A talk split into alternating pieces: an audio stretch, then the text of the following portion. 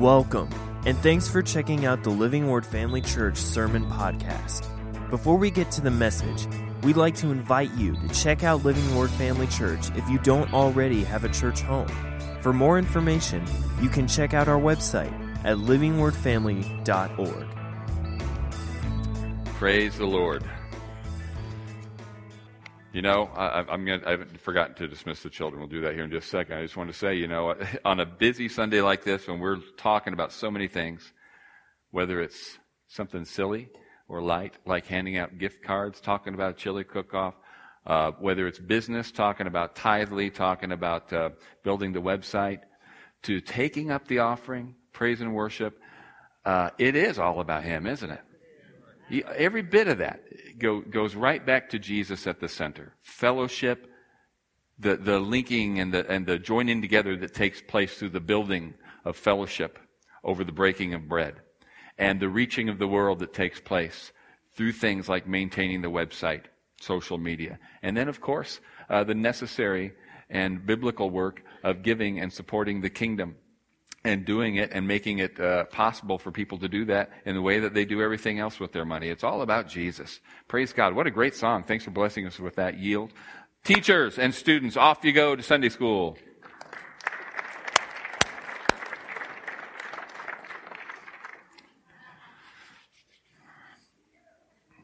And everybody else, here we are in this year of giving. As I mentioned, uh, that's been the theme of our fast.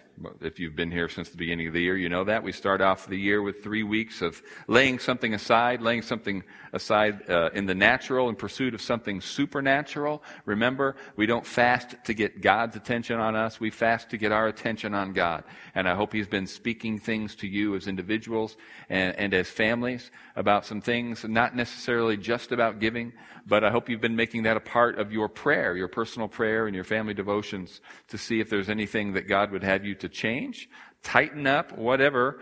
Uh, but we've been talking about this as we've designated this a year of giving, remembering that this isn't about getting you to give more for this year any more than uh, last year was. We're just going to get you to pray more for one year. It's about seeing giving as last year we focused on prayer as part of the normal Christian walk, right? And uh, just doing some focused teaching on it for a few weeks. Last week we looked briefly at the tithe. Uh, and what we were really looking at is the tithe as a law versus the tithe as a principle. Because we saw that the principle was in place long before the law. We saw Abraham bringing a tithe to Melchizedek. We saw Jacob vowing a tithe of all uh, long before uh, God delivered the law through Moses. Uh, and we also see that Jesus, uh, actually, we see the same thing with offerings, not just the tithe. We see Cain and Abel bringing uh, bringing offering to the Lord before offerings were uh, nailed down into anything like a law. But we also read in the New Testament where Jesus told the Pharisees, uh, "Yeah, here you are. You're making a big deal out of uh, tithing, uh, and uh, you should do that." He said, "You should tithe, but you should focus also more on mercy, love, and justice." And so Jesus affirmed the tithe but what we really zeroed in on last week was the statement that Jesus made where he said, Where your treasure is, there your heart will be also. Your heart will be. Now, again, just a, a brief reminder uh, in one sense, where your treasure is shows you where your heart is. But if you continue to invest your treasure in that place, that's where your heart will be, where it will remain. If you can examine your heart and say with all honesty, uh, my heart isn't in the right place. My heart should be more in the kingdom of God. Perhaps one of the things you need to do is to redirect your treasure. Because when you are invested in something, truly invested in something, you are absolutely going to be more passionate about its growth and about its success. And that absolutely goes for the kingdom of God and it goes for this church. All right? So here's a couple of things we need to look at today. Uh, and the first one is how do we put our treasure into the kingdom of God? We can't write checks to heaven. We know that, right? Uh, so obviously, what we're doing is looking for ways to honor God with our finances. We'll come back to the how much here uh, the, a little bit later uh, by looking at the passage that I really wanted to look at last week. But one obvious way to put our treasure in the kingdom of God is to support ministries that are doing the work of preaching the gospel. Listen, you've heard me talk about this before. I don't know in what, specifically what reference, but something that's near and dear to my heart. There are some great organizations out there, relief organizations, all right, charities. Uh, perhaps they're performing uh, medical services for underprivileged people. They're building homes, uh, feeding the poor, or yeah, feeding the hungry, clothing the naked, doing these things, and they're doing good work, all right? But we as Christians, at the end of the day, I think we have a scriptural mandate and an obligation, if we are going to support ministries, to, if at all possible, do it, throw our support behind organizations that are doing these things in the name of Christ. All right? I believe in the dignity of, of human beings. All, we, we, are, we, are all, we all are image bearers of the Creator. All right? And so I believe in feeding the poor, feeding the hungry, all right? Uh, giving to the poor, period. But what I'm saying is, if there are two organizations who are doing essentially the same thing, and I know this is a simple way of looking at it, and sometimes things are more complicated, uh, but one organization is doing this in the name of Jesus Christ, making the gospel known and making sure the people know, hey, this is coming from a heart of worship to Jesus. Jesus is at the center of this. And the other one is just doing this saying, hey, we're all the family of man and we have to look out for one another. Uh, it should be a no-brainer. Okay? Because I believe in filling a man's belly. I believe in, in the dignity and worth of human beings, but I also believe that man is eternal and that no matter what their immediate felt need is, there is nothing, nothing, nothing they will ever need more than the gospel. They need salvation, and that is only found in the name of Jesus Christ. And so that really is our primary obligation. And, and it's not just a matter of using food and clothing and money as tools it really is about feeding them and clothing them and helping them because we love them. But if we love them enough to feed them and clothe them, do we love them enough to save their eternal soul? Because there are organizations that are doing a top notch job of getting food and clothes out there, and the people they're feeding and clothing are going to go to hell unless somebody else steps in and shares the gospel. There you go. So, uh, so one of the ways that we honor God with our finances and put our treasure in the right place is to support ministries that are doing that work. And they are all over the place, and praise God, there are good ones, and praise God, we as a church are connected with excellent ones, right? So, uh, now, I don't want to get too much into this. It's something we can look at in detail a little further down the road. I really need to get into something else today, but I will say this. Uh, you can look at the Old Testament, uh, and, and it's, pre- it's pretty well spelled out. Uh, it is also spelled out in the New Testament. I'm just not going to give you a lot of list of scriptures today because we will, it, it would spend too much time. But I challenge you on this principle, and it's not a very politically correct one. In the Old Testament, when it talks about uh, uh, and, and, we can break this down later because it is worth looking at, but when the tithes and the offerings, when the things that were brought into the storehouse, as it says in Malachi, those things were, uh, they were for uh, the, the, the care and the maintenance of, of the Levites and, and the temple activity. But it was also for the care of widows and orphans. All right?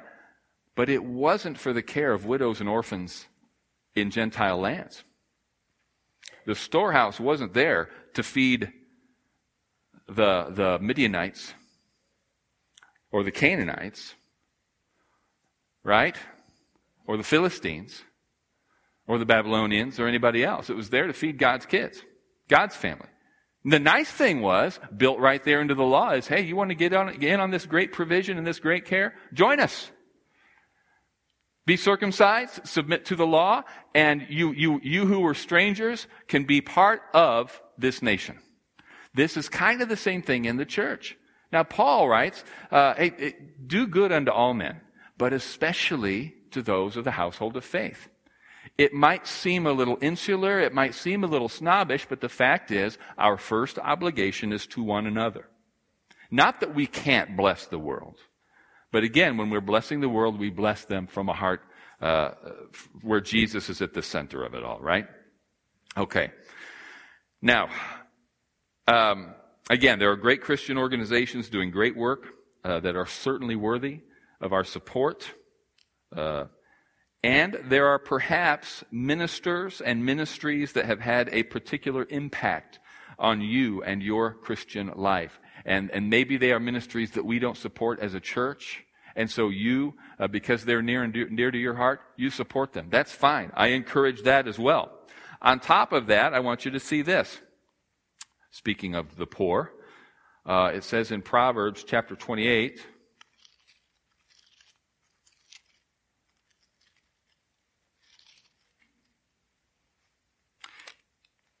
He who gives to the poor will not lack, but he who hides his eyes will have many curses. In Proverbs 19, verse 17, says, He who has pity on the poor lends to the Lord, and he will pay back what he has given. So use wisdom, but be generous. Talking about this is what I'm tying that in. We support uh, agencies, uh, preferably Christian agencies that are helping the poor, doing the work of, of, the Lord, preaching the gospel, so that we support ministries that have blessed us, that bless others. And one of the other, way, other ways, what I'm bringing those two verses out for, another way that we get our treasure into the kingdom is to have pity on the poor, to give to the poor. But I also want you to see these two verses, both of them open another can of worms. There's almost a dirty little question we have to confront, and this goes back to, uh, I'll share with you a brief story of my first short term mission trip. I went with YWAM down to Mexico back in 1983, I think it was. 83 or 84. And, uh, we were down there in the Monterrey, Mexico area, and it was really kind of cool the way they had it set up. And I don't know how many of you are familiar with YWAM, Youth with a Mission, and I don't know how many of you know Brother Bill Burtness. Uh, he was the leader of this trip. And in the mornings, we would have a nice little Bible class. Uh, and, and Bill Burtness was a tremendous teacher. I learned a lot from this guy. And I could tell you so many funny stories and, and things that would uh, make a, uh, you know, something that, that I think constitutionally, I mean, ter- in terms of my personality, something I was a little able more to roll with than somebody like my dad would be because it was a very kind of fly by the seat of your pants kind of operation. But there was something gloriously uh, exciting about the whole thing. But when we got there, it, we settled into this routine where we would go out in the afternoons and knock on doors and invite people to meetings, share with them, pray with them, deliver Bibles. But during one of these morning sessions, uh, uh, Bill Burtness was training us to share the gospel, not just in Mexico, but back home. And he said, when, when you have these conversations with people, you will come often to the point when you're sharing your faith with an unbeliever where this question is a very common question. And it basically goes like this Why should I become a Christian? They might respect the fact that you are a Christian. They might not want to fight you on that. But when they ask you, why should I become a Christian? And here's what he asks us, and here's what I'll ask you. What is another way of asking what they are asking? What are they asking really? Who's, what? What's in it for me? What is in it for me? Now,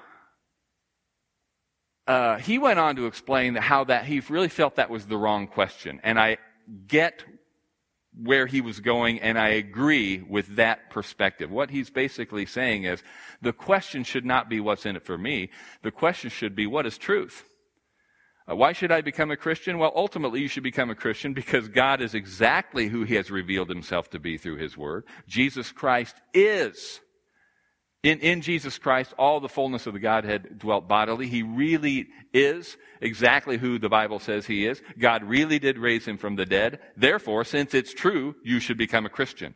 I agree with that. However, I still think what's in it for me is a legitimate question.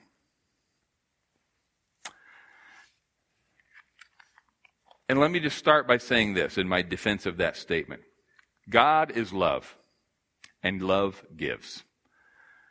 God's perspective is, what can I do for you? And there's nothing he can't do. And there's nothing he has withheld. The God of the universe has made all of his goodness, all of his provision, all of his power available to us. Why? Because he loves us. Is there anything in it for God when we become a Christian? Yes, there is. Why? Because he loves us and desires to be in right relationship with us. It was for the joy of that reconciliation that Jesus Christ endured the cross.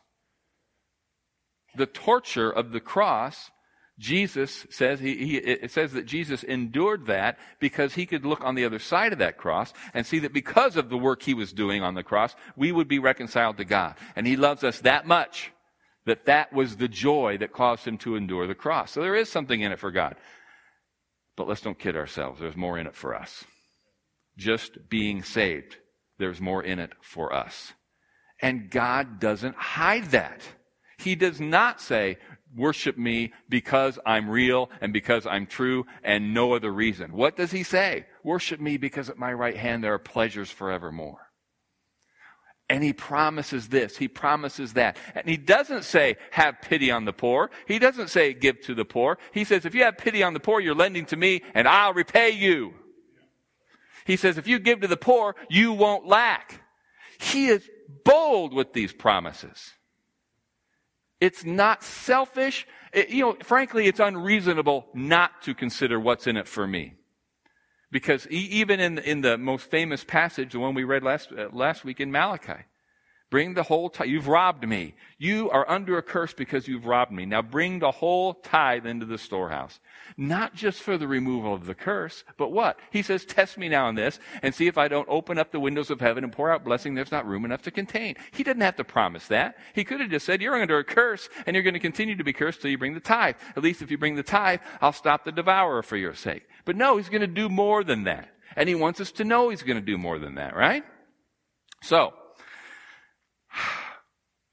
when we are, when we look at giving like that, the other, the other angle that, that, that comes into that is the idea of sowing and reaping, which the Bible talks a lot about. And we're going to look at a passage that mentions that here in a little bit. But we sow into the kingdom of God.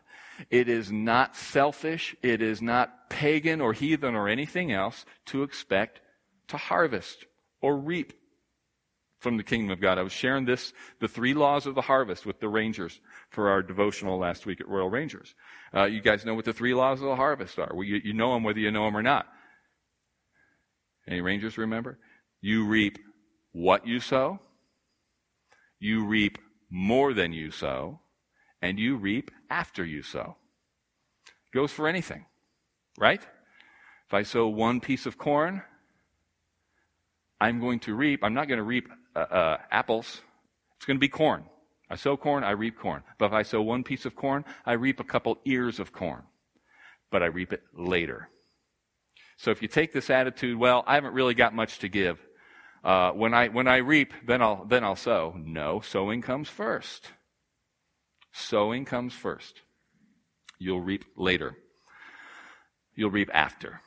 All right we want a formula. I'll get to that in a second. Let me go ahead and make sure I get to the part I want to get to and open your Bibles to 2 Corinthians chapter 9.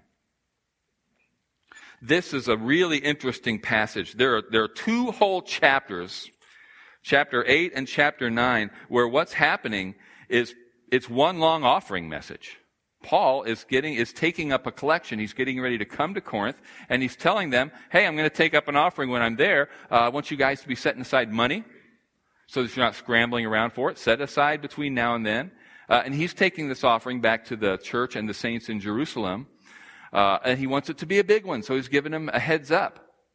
He assures them that the gift will be administered properly. He tells them that he's already boasted to others about how generous they were. The whole passage is really worth reading. Um, but, and we really could, but I'm not going to read the whole passage. I'll, we'll just look at this. In 2 Corinthians chapter 9, beginning in verse 6, he says this, But this I say, he who sows sparingly will also reap sparingly. And he who sows bountifully will also reap bountifully.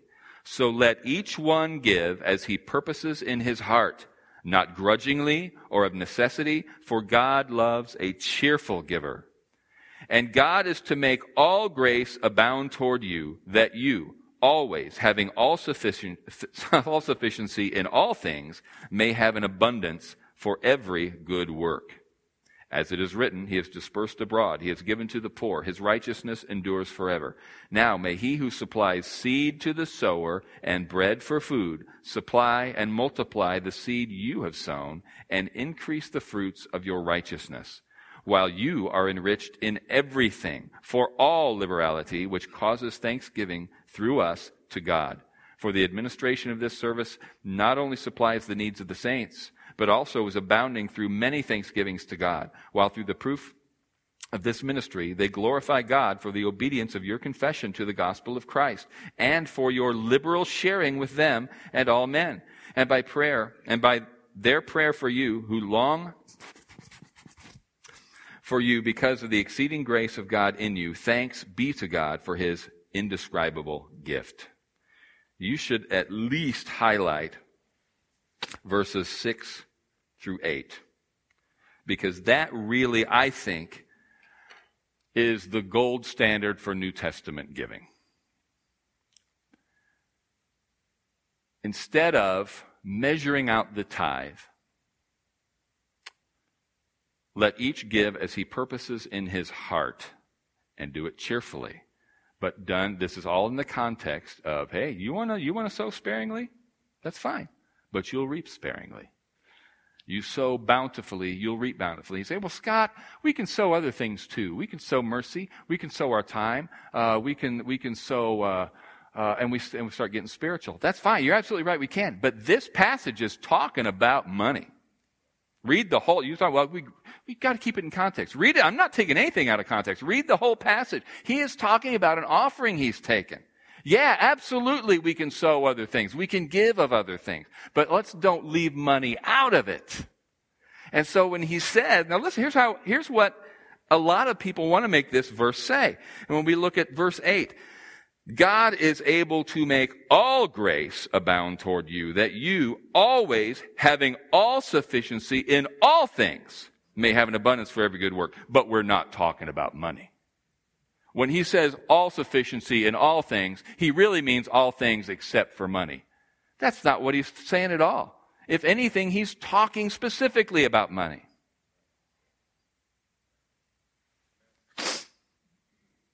Now, if you want mercy, sow mercy. But if you want to increase financially, then sow financially. Oh, here we go. We're talking about the hundredfold return now, aren't we? No, we're not. I'm going to address that here in a second. Not in a second, but in a few minutes. Very few minutes. Look back here at uh, 2 Corinthians uh, chapter 8, uh, and we'll look at this and just uh, read a couple verses here. In verse 7, it says, But as you abound in everything, in faith, in speech, in knowledge, in all diligence, and in your love for us, see that you abound in this grace also. I speak not by commandment, but I am testing the sincerity of your love by the diligence of others. What, what grace is he talking about? It's talking about the grace of giving. So when we say, well, the main thing is we've got an abundance of love. We've got an abundance of faith. We're committed to one another. We're diligent. To, we study the word. Paul says, that's great. Just as you're, uh, you're uh, uh, excelling in those things, excel in this gift too. You do this. Excel in this grace. You're doing all those other things great. Got to give too. Now, the first thing I want you to see in this passage, one of the things I want you to see in this passage anyway, uh, is that there is no mention of the tithe in this. In this, the, this is a uh, kind of a new way of looking at giving. But when we tie that in with what we've said before about the law, you know, it's like, oh, good, we read this whole. There's two chapters in here, nothing about the tithe, so we don't have to tithe anymore. You're missing it. You're missing it. The message here is grace. The message here is as you are led, it's as you purpose in your heart. But when we look at the, everything, we've looked at this, we looked at this last week, we've looked at it many times. When we look at the law, what was the law? Thou shalt not murder. What was the New Testament? Raised the bar, didn't he? If you hate your brother, if you call him a fool, you've already committed murder in your heart. What was the, what was the Old Testament law? Thou shalt not commit adultery. What was the New Testament? You shouldn't even look at a woman to lust after her, or you're already an adulterer. So, all right. The Old Testament is tithe. What's the New Testament? Give as you purpose in your heart. And if your heart, in your heart, you are not purposing to give at least a tithe, this is one of those issues where I firmly believe we need to examine our heart and figure out where our treasure is. Because my heart, frankly, is to give a lot more than 10%. I don't know if there's a person, maybe there is. I don't, I don't want to lump everybody together, but I doubt there's a person, and it's tough when you're when you drive down the road in Urbana or Champaign or anywhere, and there's a billboard that says the Mega Millions jackpot is up to four hundred million dollars. Is there anybody who has never thought for just a moment, what would I do with four hundred million dollars? You start thinking about that, it'll tell you a lot about where your heart is. And you don't have to be a super, a super saint to think, I mean, I think it ought to be, just, it ought to be just part of the, the believer's heart. Some, anybody who loves Jesus, who thinks about having access to those kind of resources, think about the ministries we could fund. What could the tithe off of that? What could Living Word Fellowship, what could Living Word Family Church do with that? What could uh, Pregnancy Resource Center do with an extra $1 million this year? Greta, think you could find a way to spend that? Paula? Yeah and you start thinking about all these other ministries, the difference you could make for the gospel. That'll tell you where your heart is. So where, where I land, I guess, is if uh, if I'm looking at the law, I say that don't kill somebody is the bare minimum of obeying that commandment. As a believer, my, I ought to be what I ought to be aiming for is to love my enemy and pray for them and bless them not killing them is literally the least I can do. As a Christian, what I ought to be aiming for is to be abundantly supplied so that I can be an abundant source of supply, so that I can give to every good work. The minimum I can do is tithe. All right. Now, where does it go? Where is the storehouse? If we are to bring the tithe into the storehouse, and again, I'm not advocating that we're under the tithe anymore, but a lot of people want to say, well, okay, if, if, if, if we're supposed to tithe as believers, and again, I think the tithe really is the minimum, then what's the New Testament equivalent of a storehouse? I think that might be a mistaken way of looking at it, since we're not really looking at the tithe. Uh, and some people say, well, obviously, the storehouse is the local church not according to an awful lot of good scholars. Okay? But I think, again, we're asking the wrong question. When we look at the storehouse, and, and, I'm not trying to shortchange you, I'm not trying to rip you off. The, the tithe in the Old Testament is a pretty complicated study because there were tithes, there were yearly tithes, there were every three year tithes, there were every other year tithes, and they, they were for different things. Uh, but the, the, the short version is that the excess of tithes and offerings were stored for distribution to Israelites in need and uh, stored up against uh, famine and things like that. The tithes were primarily for the upkeep of the temple and uh, for the livelihood of the Levites, as I mentioned earlier. And so if you're talking, when we look at this and think, wow, you look at the money that's in this building, and we've got a staff with salaries, that is entirely biblical. And New Testament too, by the way. Paul said those who preach the gospel should get their living from the gospel. I don't apologize for drawing a paycheck from the church. All right? And you should not look at these lights and our facility here and think we should just be meeting in an open field somewhere. And if it rains, everybody should bring umbrellas. That way, look at all the extra money we could give to the poor. Look at all the extra money. God is able to make all grace abound to you in all things so that we would have all sufficiency in all things. He does not God, this building does not offend God, I promise you. There were poor people in David's day that God loved and desired to feed, but he was not offended at, at what amounted to multiplied billions of dollars being poured in to make a temple. Or for that matter, a palace. I think your pastor should live in a palace. No, I'm kidding. That's not at all where I'm going. The bottom line for me is where it has always been. I give according to these principles. Number one, as led by the Lord. Number two, I give the bulk of my support to that which has supplied the bulk of my spiritual need, and that has always been the church that I belong to. And I give as an expression of the value I place on the ministry gift that is in my presence. Uh, and, and, and, I'll uh, give, there's many ways to interpret that. I say this just as kind of to guard your heart against, uh, it's very easy to look at some very public uh, personalities, famous preachers, megachurch pastors, and you look at their lifestyle. Now, listen, I'm not up here to defend anyone in particular. I'm certainly not up here to attack anybody in particular, all right? But when people will point at a particular minister, and I don't, I, have got several individuals in mind, but there's nobody, no one person in particular that I'm thinking of right now. But I, I just heard it again and again. And I, listen, they, they stand before God. There's some things that I, th- I think personally that, that would be hard to defend. It's just not my business. I'm thinking about things like this. Uh, and now I am thinking of a guy. I got into this conversation with a guy years ago who said, you know, this guy drives a, and I can't remember what kind of car it was. Maybe it was a Rolls Royce. It was a car that was worth a couple hundred thousand dollars. He says, and his people, they continue to give. And this is what they're doing with the money. But you know, just a tiny bit of research will tell you that this pastor did not take church money and buy a car with it. In the, the particular case I'm thinking of, the congregation purchased the car for him as a gift. Now, it's one thing if you're telling people we need to raise a million dollars because we need to buy, this is what it will take to get a plane load of food to people who are going to die in 30 days if we don't, and then you take half that money and you buy something else with it. That's fraud. That's ripping people off. But if you're doing the work of the ministry and people just love you and they want to bless you, this happens all the time. I got no problem with that. You guys want to buy me a car, buy me. No, that's, that's not where I'm going either. Listen, let, let, I, all joking aside, you guys take great care of me. I am blessed. Thank you.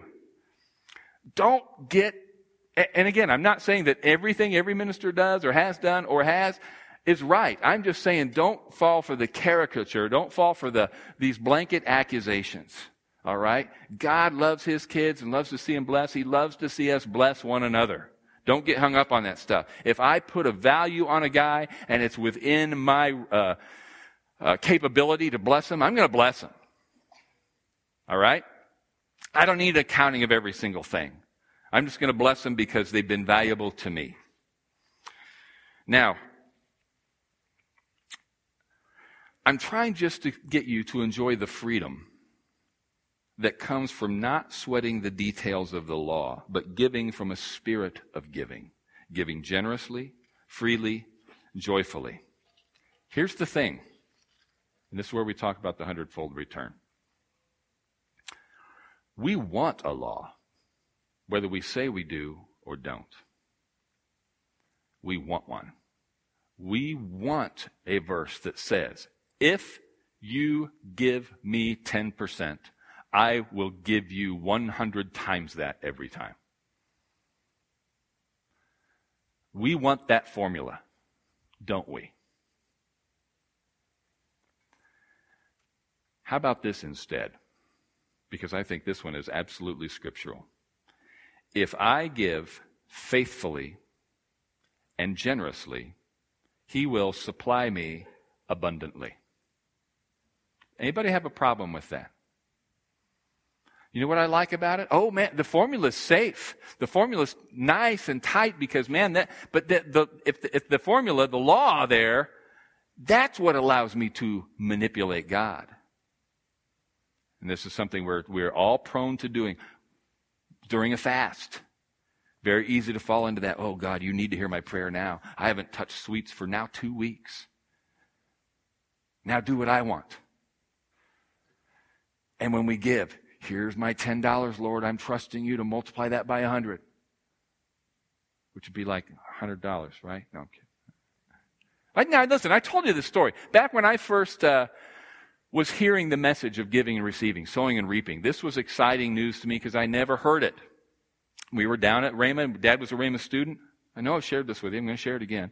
Uh, and it was at, at the first uh, summer that I was at a camp meeting, and somebody was talking about how uh, you know some some thirty, some sixty, some hundredfold. Now, whether that was that verse, I'm not going to get into parsing that passage, but this was the big teaching at the time. You give, and you can expect a hundredfold return on your giving.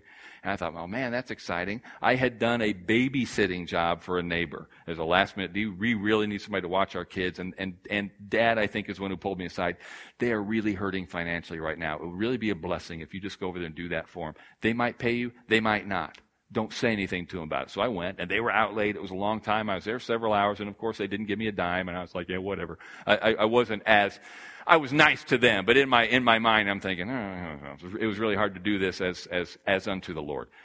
But at camp meeting, maybe a week, maybe two weeks later, I don't know. It was it, it was probably even longer than that. They talk about they take up the offering, and somebody mentioned the hundredfold return, and I thought, oh well, if I had anything to give, oh looky there, I got a dime in my pocket. I threw it in the offering plate, and on the way out, the guy of that meeting, the guy who, uh, uh, the father of this family that I had uh, watched their kids, gave me an envelope.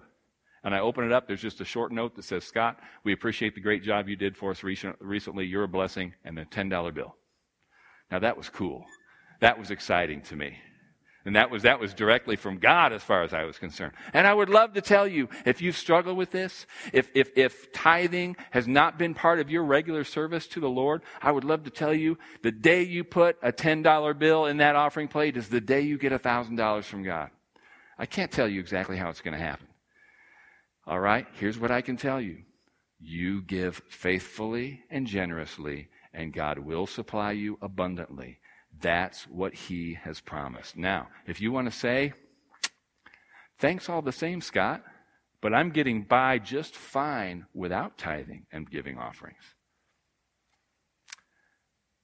Here's the thing. Here's two things. Praise and worship team, you can be coming on up. I'm leaving you with this challenge here.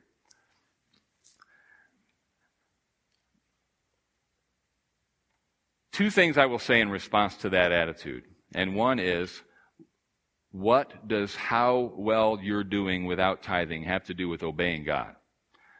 Never mind the tithe. What about giving? What about giving generously? What about giving sacrificially? What about giving faithfully? All the things that the New Testament clearly does say about giving. You say, well, I don't need to because I'm fine. I'm not talking about you. I'm talking about obeying God. Second is, you don't know which way the wind blows. You don't know what's going to happen. The devourer can come in many forms. And he'll rebuke the devourer for the sake of the one who has faithfully honored him with his finances.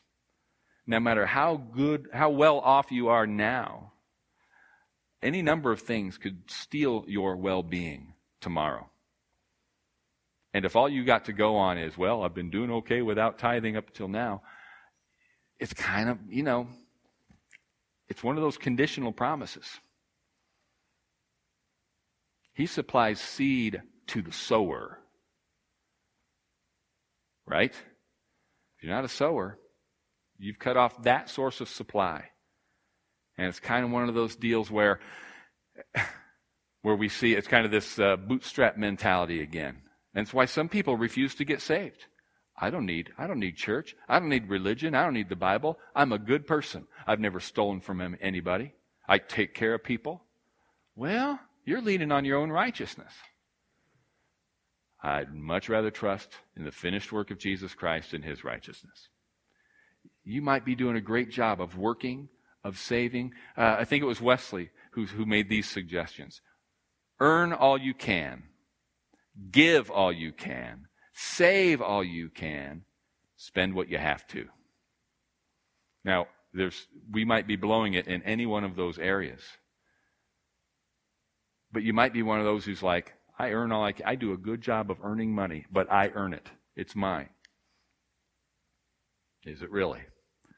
Is the good health you enjoy to do that work, to earn that money, does that come from you? Or are you healed by the stripes of Jesus Christ? Who is your ultimate source of supply? It all comes from Him. He has a claim on all of it. And if you want to argue against the tithe, that's fine. I won't argue with you. Don't tithe. Give 20%. Give 30%. But you really should consider that a good starting place. God will not fail you in this. And praise God, just like anything else, He doesn't say, give. And if we say, why? He doesn't say, because I said so. He could, couldn't He? But He doesn't. He says, uh, because what, when you give, it opens up the door for me to give back to you even more. And that's what my heart is, says our Father God. I really want to bless you in every area, including this one. Here's how you open the door for this blessing in your life you give, and watch me outgive you. Praise God. Stand up with me. This is what we're praying about. This, among other things, we want to focus on this during the fast uh, uh, and during this year of giving. As we uh, kind of alluded to earlier in this service, uh, there's much more to the Christian walk than, than, than just this. But giving really is at the heart of the gospel.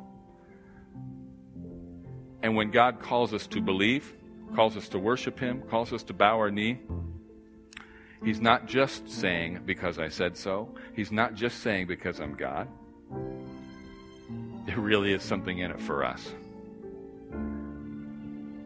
The only reason, the only way it is possible for us to give our hearts to Christ. The only reason that makes any sense is because God gave Christ to us. Thanks for listening. We hope that this message encouraged and equipped you in your walk with Christ. Make sure to follow us on Facebook and Instagram to stay updated with what's going on at Living Word Family Church. Have a great day.